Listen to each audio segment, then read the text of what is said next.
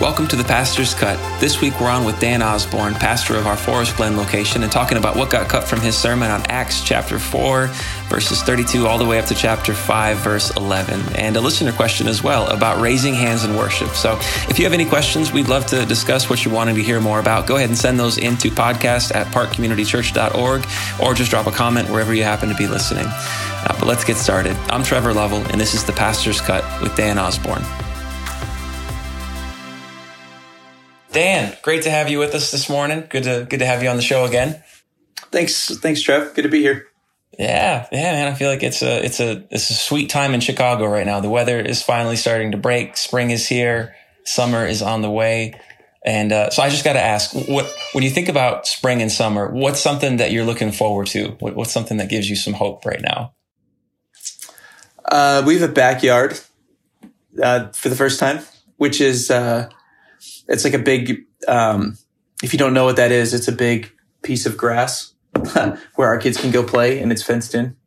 So, uh, yeah, we're, we're really excited about that. Um, you know, the other thing is, uh, we, we live in Portage Park and, uh, right at Six Corners and have, like, we, we love our block like the last couple nights too, as it's getting warmer. I, I, feel like we moved here during COVID, so it was harder to, to get to know neighbors and just a slower process than normally we'd like uh, for that to happen. Uh, but the last couple nights, I mean, we're just all out letting the kids run around. You know, it's like there's a bunch of kids on our block. Uh, and so we're just getting to hang out, spend time with them, and we, we absolutely love it. So I'm looking forward to a summer full of that. Yeah. You know, getting to spend time uh, with neighbors. That's just, I enjoy that. That is cool. I mean, it almost feels like last summer. Um, like when I think about summer activities, I almost like skip last summer and go back to two, like two summers ago, because that was like the last time some of the normal things happened. And right, right. I mean, well, I mean, this whole like COVID season, I, I'm a Marvel fan, so I feel like COVID is like the blip, you know, in between the Infinity Wars and uh, Endgame. Like it just doesn't count, and we're coming out and it's the blip. Yeah. Yeah. We're back now. Now we're back. now we're back. Yeah, man. So Dan, you preached on um, you know Acts chapter four, verse thirty-two, all the way to chapter five, verse eleven, um, at Forest Glen this past weekend. Could you give us a, a quick recap of your sermon? Yeah, yeah. So um, broadly, this is a message about hypocrisy, and I think that that's uh, that sounds like a really churchy uh, word uh, for people to use, but actually, I think it's a really important one for us to understand and recognize that uh, in in light of a lot of recent news about Christianity, and I mean broadly, not just like evangelical Christianity, but Christianity as a whole in the West, I think is really easily labeled with this word hypocrisy. Um, you know, there's stories coming out left and right, different uh, Christian leaders who, uh, you know, it's discovered they have this whole you know, other side of their life that nobody knew was hidden, covered up, that kind of stuff, uh, which is horrible. Um, and yeah, I think, I think we'll talk about more about that in a, in a minute. Um, but as these things are coming to light, and, and I think that, I think the Lord is the one who's bringing these things to light, uh, for the church to, to deal with this. But, um, it, it puts Christians in this category of you're, you're being hypocrites. Um, so I think the, that question of like, how does God actually view hypocrisy is a really important one for us to consider. And so in Acts chapter five, uh, we kind of get the first picture of God's dealing with hypocrisy within the church. Um, and it's built on this, you know, two, two snapshots, two pictures, uh, of the local church. And I think if you go back into chapter four, uh, the end of chapter four, you get a picture of the church at its best. Uh, and the church is out in unity. They are uh, practicing evangelism and generosity. Like one of the major things that marks the Christian community very early on is their radical generosity, which is interesting to note. Like in um, around this same time, you have like the the, the Qumran communities, the uh, around the Dead Sea area. You know, some of the folks listening may have heard of something called the Dead Sea Scrolls, right? It's a religious community, people coming together uh, really closely tied to Judaism, but, but they had demands on their people. If you were going to join this community before you could get in, you needed to sell all your property and you had to give this money to the community. Like that was the ticket in. Uh, and at the same time, you have these, you know, earliest Christians uh, who are in practice doing very similar things, but none of the obligation. Like that, that wasn't your ticket into the community. It was a reflection of like, the Holy Spirit's work in someone life, someone's life, trying to producing this like liberation of clinging to your things. Um, and so you have this snapshot. I mean, the church is just a, this very genuine, authentic community uh, in chapter four. Uh, and right after that, you get chapter five, which is, uh, I think if people had never read the story, and never heard the story, it is, it's wild. It's absolutely wild. Ananias and Sapphira, um, basically come in and, and, they represent, at least as, I talked about it, the church at its worst. Uh, because if the church at its best is genuine, the church at its worst is acting, right? It's, there's a fakeness to it. Um, and what they do is they they want to look like they're practicing the same generosity. They want to look like the church at its best without really having any of the follow through. Uh, and so in front of everybody else, they, you know, they talk about the fact that they've sold their property. They're laying the money at the apostles' feet. Uh, but what, you know, nobody else knows is that they have kept back a portion, uh, for themselves. Uh, and so, you know, they just, they want to look like they're playing the part and uh, they die. Uh, Peter confronts them. Uh, like the, when you read the passage, it, it's like the Holy Spirit. Peter is the prophet that he's talking about early on in, in Acts. Like this is this is part of the work of the Holy Spirit in the community. Is he's a he's a he recognizes by the Holy Spirit that they have lied. They've not they've not actually given everything uh, to the church. And both Ananias and Sapphira die. And it ends with this, you know, great fear came upon the whole church uh, and heard all who heard these things.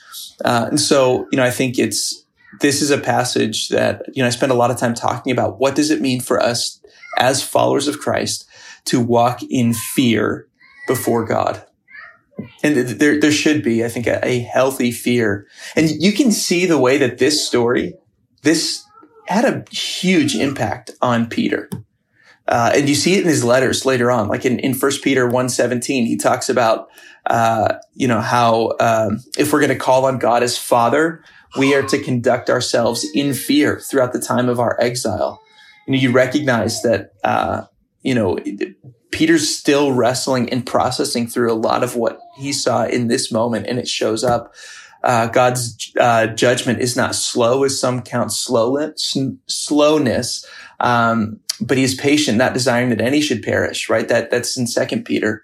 Um, and yet He still does have judgment, and so uh, I think this is a profound picture of uh, God's God being rightfully enraged at hypocrisy, and that's not something any of us should take lightly. Yeah, absolutely, absolutely, and even to that end, um, you know, one of the things I appreciated that you did in the message is um, you you moved into addressing like you know big names of Christians recently who have. Um, you know, it's come to light that uh, there's been some like some terrible things happening in their in their personal lives, like Ravi Zacharias being one of them. In that you, um, yeah, you addressed that uh, by way of this passage and, and kind of gave some ways to think about that and to feel about it. And could you could you share a little bit about that here?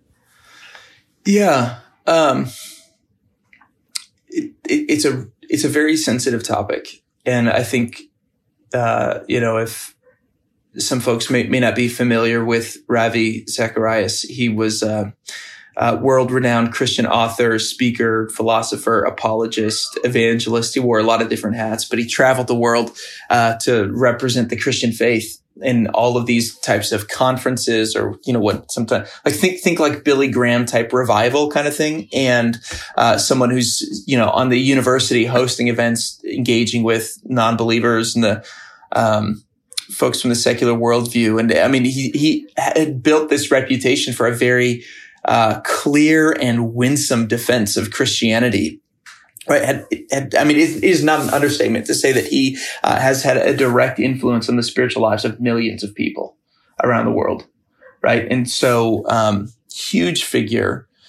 And yet in the last couple years, uh, for probably the last five years or so, pe- like slowly people have been starting to raise some like, Hey, I, there's, there's something not right, uh, going on there. Um, and in, you know, rumors, allegations. And, and then in the couple months after he died, he died in May of 2020 this year.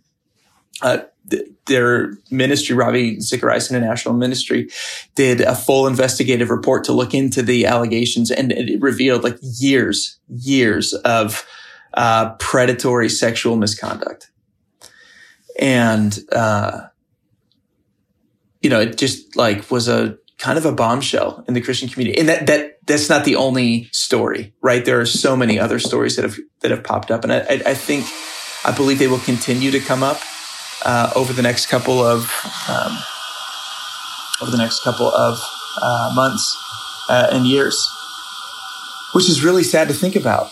Um, but just in uh, going through and, and, thinking through these stories, one of the things I noticed, Trev, early on is we we all started to see articles uh, from uh, people like I'm not going to say the, the names of organizations, but big, big articles coming out like, okay, Christian leader, what can you learn from Ravi Zacharias?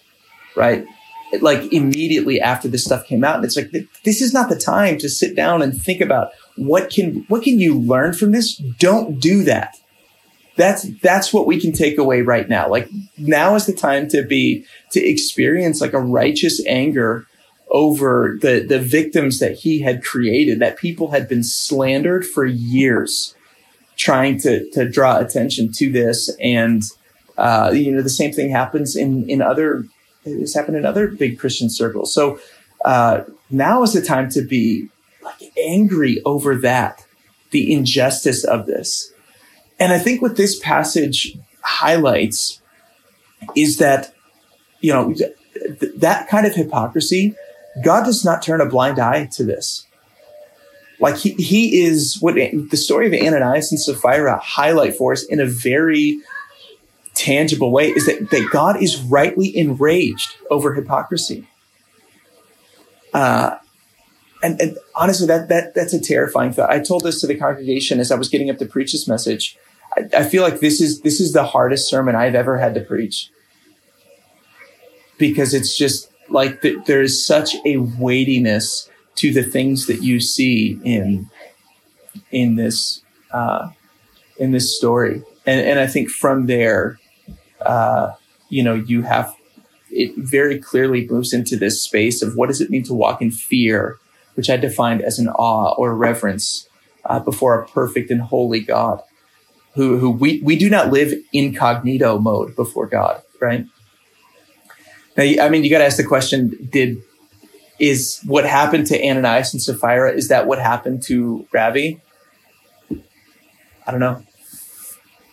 I do think God can still do that, um, but I, I, would be very, very slow to say that it's it's like a one one to one parallel. Yeah, yeah, to draw that connection and be definite about it it is interesting in like just in certain passages in scripture. Just uh, like sometimes god can feel so um, it's almost like we soften god in some ways and make him seem more more comfortable for us. I think in some ways we even bring god down to our level and, and imagine the relationship in that way and miss that there's like a there's a creature creator um, aspect to it and that god is holy and there's a a severity and a gravity to his holiness that you, you get glimpses of at different points throughout scripture and this this is definitely one of them that um, yeah, they, they help shape and cultivate that, that fear of the Lord when we really sit with these stories. Um, yeah, man, I appreciate you just leaning into that. I know it's not an easy, easy thing to discuss. And so it really, um, Trev, yeah, can I just say one more thing about this? Like, yeah. So I, I feel like I am spending a lot of time,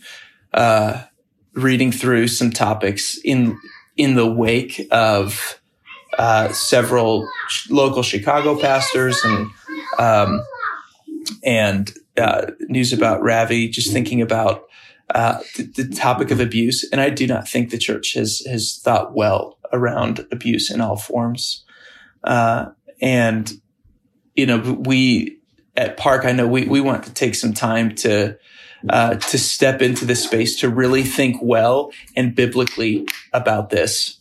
Um, and and uh, you know make make sure that we we care for for victims who have who have experienced abuse well, and and see the gospel bring true healing to where they're at, but also leaving space for them to uh, to grieve and mourn over the stuff. And any anytime these stories come out, it immediately opens up wounds again from people. Uh, and so, as a pastor, I think that that's this is something that is, is hits very close to home uh, for me because I know that you know there's folks in my congregation who've experienced that. Um, and what what part of what I wanted to wanted to do with this message is remind people that uh, God does see your pain. He He is the God who is there, uh, and the, the God who's with us in our pain and enters into our pain and suffering with us. Yeah. So, yeah, that's good. That's good.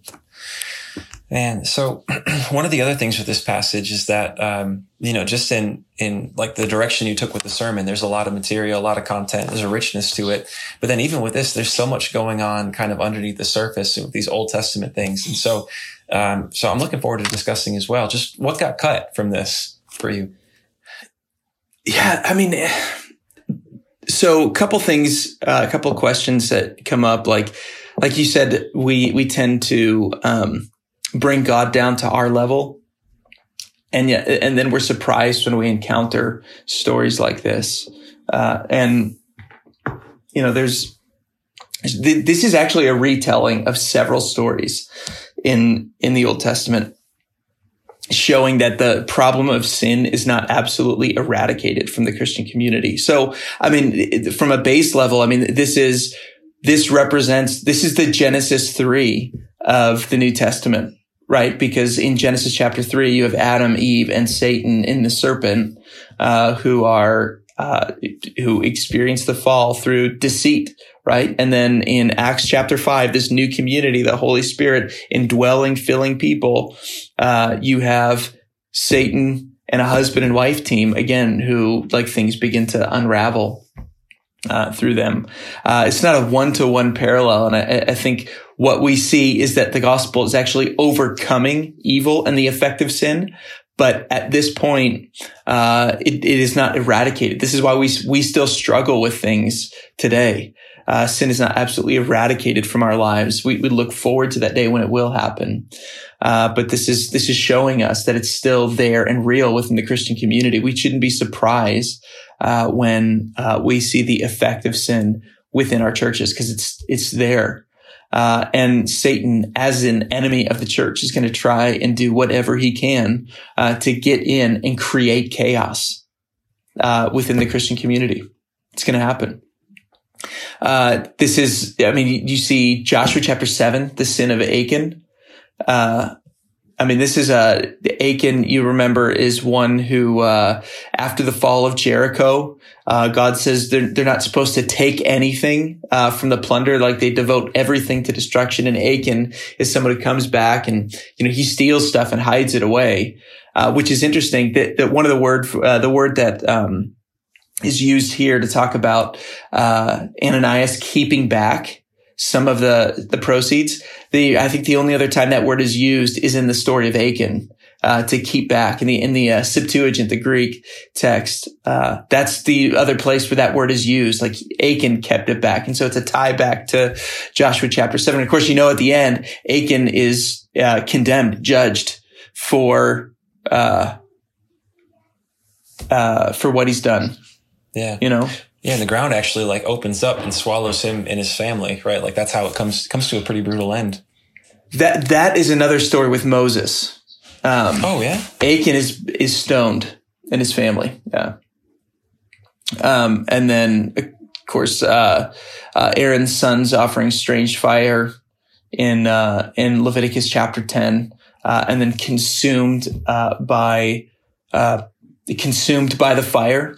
What's interesting in a lot of these stories, and I didn't talk about this, is they are all very slow. Like if you, if you look at it from a 30,000 foot view, it, it looks very clearly like God's judgment ends in their death in, in the moment, right? But the, the way that it's worded in the biblical text is very nuanced.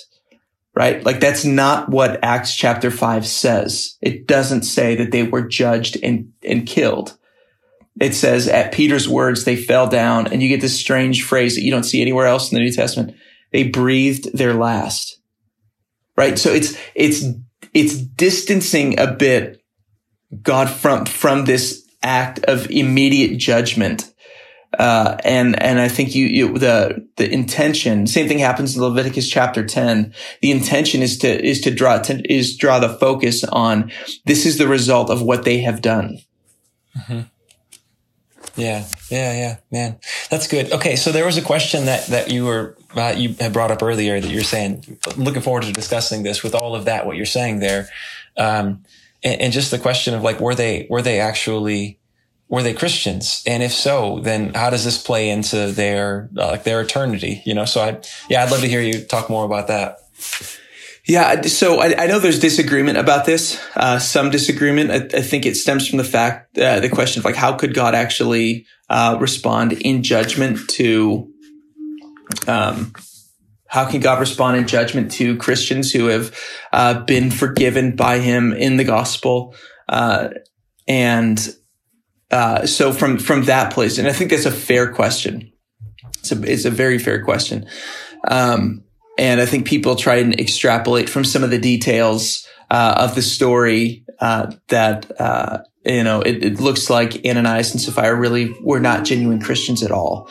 The problem with going down that route is uh, a couple things. One, the, the evidence that would point to the fact that they're not Christians is just not very strong. I mean, you have this line in there that uh, Satan filled, and you know, Peter asked, "Why Satan filled your heart to do this?" Uh, and the the thought goes, "Well, I mean." Uh, really nowhere else, you know, like it doesn't say anywhere that Satan can fill the heart of a Christian. True.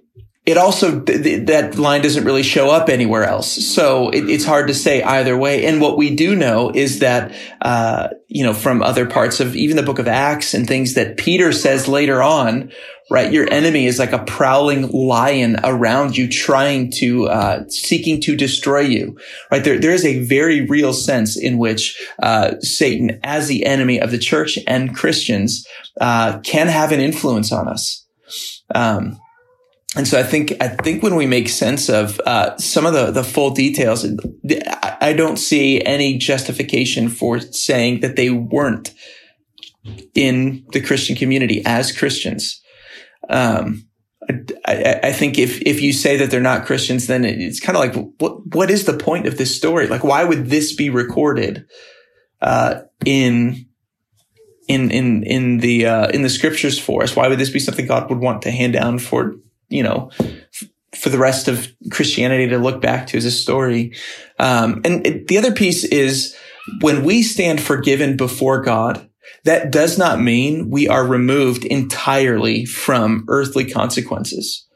Uh, and we do not need to read into this story that uh, Ananias and Sapphira are, are you know, uh, that they cannot be in, you know, in eternity with with Christ, right in in heaven uh, that that's not something we need to jump to. I think I think this is a problem in uh, Christian circles today, um, and I'll I'll pick on uh, you know conservative evangelical circles. I think sometimes we we shy away from very real earthly consequences for our actions, uh, and they should be there right? Like uh, a uh, I keep picking on this stuff, like a, a pastor who is uh, shown to be uh, sexually abusive needs to be in prison, not a new church. And, and that's that's a different question of like, could they be forgiven? I mean, yet before God, yes, God can forgive. Um, but that doesn't mean, you know, there's no consequences for the things that they do. This is what you see in this in the story of Achan. I think very clearly you see this in Achan. Uh, Joshua chapter seven. The whole point of Joshua chapter seven is that God may grant corporate consequences for private sin, the things that we think we can hide from everybody else that will not affect anybody else. Uh, God sees those things, and there may be corporate consequences for them. Like people around Achan, including his family, die because of the things that he has done. And yet at the end of the story, he is actually forgiven before uh, he receives judgment. Uh, and so I think in a similar way that, you know, it, I, I, believe Ananias and Sapphira are Christians. And, and, and that gives us, in some sense, it gives us a confidence that, uh, within the church, God, God the, the, gospel is not a get out of jail free card. Uh, and, and God does take, uh, especially moral failure serious within, within the, within the church. You got to ask the question. And this is, this is a really hard one. Um, you know, if, if God can still do this, what he did to Ananias and Sapphira, if he can still do it, why doesn't he do it more often? Right? Um, why why don't we see this happening more? And and I think the the harder question uh, that some of the folks listening may, may be asking, uh, and I don't know, a lot of people have asked this question in the past: is if God can do this, why didn't He do it to the person who did that to me? You know, yeah, and and that like that it's such an important question and and I, and I feel like we we I don't want to skip skip right over that. Uh, but you know the the a lot of times we, don't know. We don't know why he has allowed certain things to happen. Um and yeah i mean i think we we that what we have to cling to is what we do know of God in, in the scriptures, uh, that we, we're not promised a life removed from suffering, that we live in a broken world. And there, there is very real evil that takes place. Uh, and yet we also believe in Christ that things, uh, you know, can be restored, um, and, and made right. Like pain will be made right. There will be a day when there are no more tears, no more suffering, no sorrow. Um, so yeah, a lot of this, a lot of these questions, Trev, I think come from the fact that stem from the fact that, uh, we often in Christian circles don't know how to sit in grief with people. We don't know how to process grief. And like a lot of times when someone is grieving around us, we just want to get them to move on to the next thing. You, you know, what's interesting about that is, um, you know, um, Someone just said this to me recently. They, they quoted that exact passage, actually, Revelation 20, uh, verses 4 and 5. God, God himself will wipe away every tear from our eyes. And she spoke of it in the sense of that that's almost like, like there's going to be a final mourning that will take place. Like before, before God wipes away the tears, there will be a, a moment there, like on the brink of eternity where, where like we mourn together, like a final, um, I guess a final moment of grief where we mourn all of the things, um, you know, that we've gone through in this life before we enter into the joys of eternity. And it's like that needs to happen. And, uh, and then it's, it's after that that God wipes away all of our tears and all of those things go. But you can't, you can't just skip past that. There is that moment of grief, which is, um, it's interesting to think about. Um, yeah. Wasn't necessarily in my charts in, uh, in, in Bible college, but, uh, but it makes sense. Yeah, man. Okay, I've, I've enjoyed this conversation so much. We just got one more thing to cover. Got a listener question for today. Um, got a got a, a, good one here. So, um, why do people raise their hands while singing at church? Why do people raise their hands while singing at church? Um, that seems a random question. kind of shifting gears a little bit. I know. I know. Yeah. Um you know, I think uh, part of it, Paul talks about raising hands, men lifting holy hands uh, when we pray in in First Timothy two. Uh, I think it's I think we truncate a lot of like this idea of worship uh, in the church today to like one particular moment, and I think uh, what what I, I, I feel like happens uh, a lot in in the churches that I've been involved in in the past, uh, you know, like it, it, tends to be this this posture of uh, almost like this posture of abandonment before the Lord. And so I think uh, some people do it because that's what they've seen people do uh, growing up. Um, but but I think w- what worship is supposed to be um, is a posture. And so, like when we are w- with our all, uh, I think that that is one way that we kind of reflect, you know, like an abandonment before the Lord, which is a good thing. You know, like David dances before the Lord as an abandonment before him. Like I got everything in front of you. Um, yeah. Yeah. And his wife even is like, "You look silly. You should stop yeah, doing that. Stop and, doing that. Yeah, yeah." And there's, yeah. uh, but but God like approves and is pleased with David's dancing, yeah. and so there, it's interesting how there's a sense in which, like sometimes there's like a self consciousness with, "Am I going to look funny? Are people going to?" But then when you draw that comparison, it's like, well, that's actually part of why you're doing it is to not like to yeah. not be swayed by that, but it's it's a sense of you know, like we're doing it corporately when we're gathered to worship, but we're also like we're drawing near to God, and yeah, yeah, that's good. Yeah, I think I think in Western culture we have a you know we we just we talk a lot about uh, individualism and introspection, and uh, so even in worship, like in, in, singing, we we think about okay, how does this reflect on me a lot more than in other cultures. Um, you know, th- th- there's there's Christian songs that are like uh, I forget one it's like, I think it's a Chris Tomlin songs in the, the chorus. Like, we raise up holy hands to praise a holy God. Uh, and, you know, I'll see like people who absolutely refuse to lift up their hands. Like they're singing the words and I'm like, you're lying right now. Like you, you are singing and lying. Yeah, uh, because you're not I, doing what you're saying you're doing. I remember the Hillsong song song back in the day, uh, the stand, and I'll stand oh. with with arms arms high and heart abandoned. And heart abandoned. yeah. yeah, yeah. And people are like, I'm gonna yeah. put my hands in my pockets. I was like that. I was like, like I would be enraged early on as a kid, like, or not a kid, uh, when I was a new Christian. Like, I don't, I don't like clapping.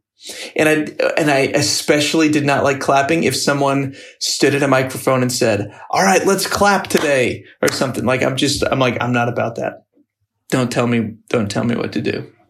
Yeah. I'll clap if I want to clap. I'll raise my hands if I want to raise my hands. yeah, that's funny. That's funny. But there is like a freedom in, in worship in those things. I found that there's, so there's like, there's different postures, like raising the hands, but then there's also like, some people will do this. I think in like an Anglican or a Lutheran context where there's like a more formal benediction where they'll, they'll place their hands almost in like a, like palms up at the waist, like a, like an openness to receive. Um, almost like receiving that blessing. And then I've, I've seen that as well. It, like that happens in worship. And I, I, honestly, I'll do that from time to time. And I think that's tying in with, uh, with the being filled with the spirit, right? That, um, even in Ephesians and Colossians, Paul ties being filled with the spirit to singing. And, um, yeah, so just like an openness to that. Well, it's interesting you bring that up because I, I, get this question a couple times when I do my benedictions uh, at Park. Like I'll I'll raise both my hands, um, and uh, I don't know if anyone watching this has seen the uh, this is like the old school Star Trek stuff. You know the the Vulcan sign with the hands spread out. It kind of makes a W. I, I, I don't know if I'm if anyone's going to watch this or if they're listening to it, like, I mean, you, you may know this. Like, look at the symbol that Spock makes in Star Trek, right? And people have asked me a couple times, like, what, why do you do that? That's kind of like, why are you doing a Star Trek reference? And, and I'm not, I'm not doing that. Like this is this is what what uh, you see a lot of even modern rabbis do now, uh, and it's like this historic practice. That symbol is the first letter, the Hebrew letter uh, sheen for um, uh, the first the first letter in the word shalom. So it's a blessing of peace over the congregation, uh, and they make this sign, and then you know Star Trek stole that idea. And yeah. his thing is like live long and prosper, but it's it's the peace. It's, it's, so it's a blessing of peace over. Um, but I'm raising my hands when I do that over the over the congregation. It's just yeah. symbolic. Yeah, no one needs to do better, that. The true and better Spock blessing, right? yeah. Well, Dan, I yeah, I so enjoyed the conversation. Thanks so much for making the time.